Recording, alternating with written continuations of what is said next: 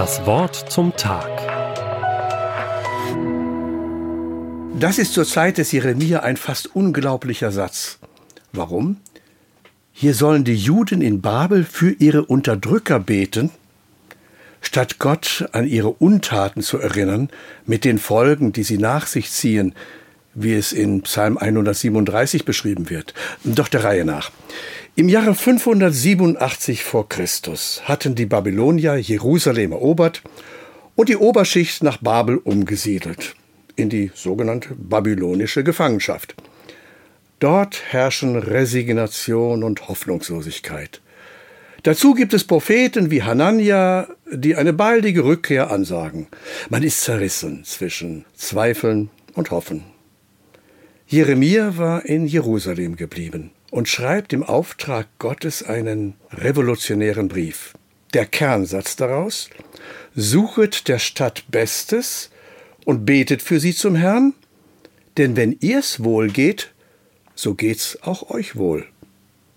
Die Themen des Briefes Nehmt die Situation als Chance, gründet Familien, vermehrt euch und betet für Babel. Wörtlich heißt es sogar, suchet den Shalom für die heidnische Stadt, also die heilen Beziehungen. Das ist schon fast neutestamentlich, denn auch Jesus ruft ja später dazu auf, für die Feinde zu beten. Und die Juden in Babel haben es damals verstanden. Als 539 der Perserkönig Kyros Babel kampflos übernimmt und ein Jahr später allen verschleppten Völkern die Rückkehr erlaubt, geht kaum jemand. Die großartigen Prophezeiungen zur Rückkehr im Buch Jesaja in den Kapiteln 40 bis 55 verpuffen. Denn gehen mussten sie schon selber. Und das taten die meisten nicht. Noch tausend Jahre später gibt es Juden in Babel.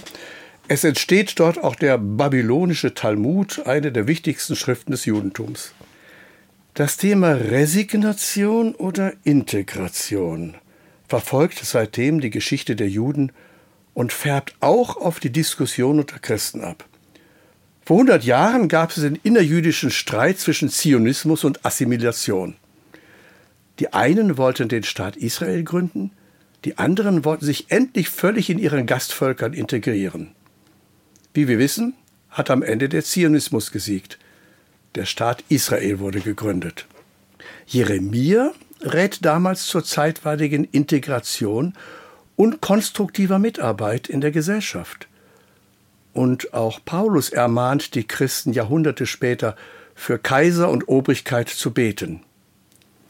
Trotzdem bleibt auch für Christen die große Grundsatzfrage, wie wir uns der Gesellschaft gegenüber verhalten sollen, in der wir leben. Die einen plädieren für den totalen Rückzug aus der bösen Welt, zum Beispiel die Hutterer und die Amischen in den USA. Andere vertreten die Meinung, so gut wie möglich in dieser Gesellschaft mitzuarbeiten und Verantwortung zu übernehmen. Für die einen ist Politik ein schmutziges Geschäft, vor dem ein Christ die Finger lassen sollte. Andere gehen bewusst in die Politik, um aus christlicher Verantwortung heraus mitzugestalten. Und ich denke, Sie haben Jeremia auf Ihrer Seite. Denn Resignation war eigentlich noch nie eine christliche Tugend. Aber die heute manchmal üblichen Hassmails und gehässigen Aufrufe, leider auch von Christen, gegen Politiker, deren Meinung und Entscheidungen man nicht teilt, ist für mich oft nur noch peinlich und zum Fremdschämen. Öffentlich vorgetragener Hass gehört sich für Jünger Jesu einfach nicht und steht im krassen Widerspruch zum Beispiel zu unserer Jahreslosung. Alles, was ihr tut, geschehe in Liebe.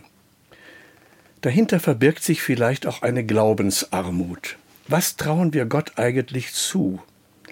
Und was meinen wir selber in die Hand nehmen zu müssen? Zur Zeit von Jeremia trauten die Juden Gott wenig zu. Die Großmacht Babel, die Sachzwänge und Gegebenheiten, das alles war zu übermächtig. Doch gegen Ende des Briefes blicken wir wie durch ein offenes Fenster. Wenn wir als Zusammenfassung der ganzen Diskussion lesen, denn ich weiß wohl, was ich für Gedanken über euch habe, spricht der Herr, Gedanke des Friedens und nicht des Leides, dass ich euch gebe Zukunft und Hoffnung. Ich denke, das kann auch uns gelten, auch in unserer politischen Situation. Darauf vertraue ich. Das Wort zum Tag. Auch als Podcast auf erfplus.de. ERF Plus. Tut einfach gut.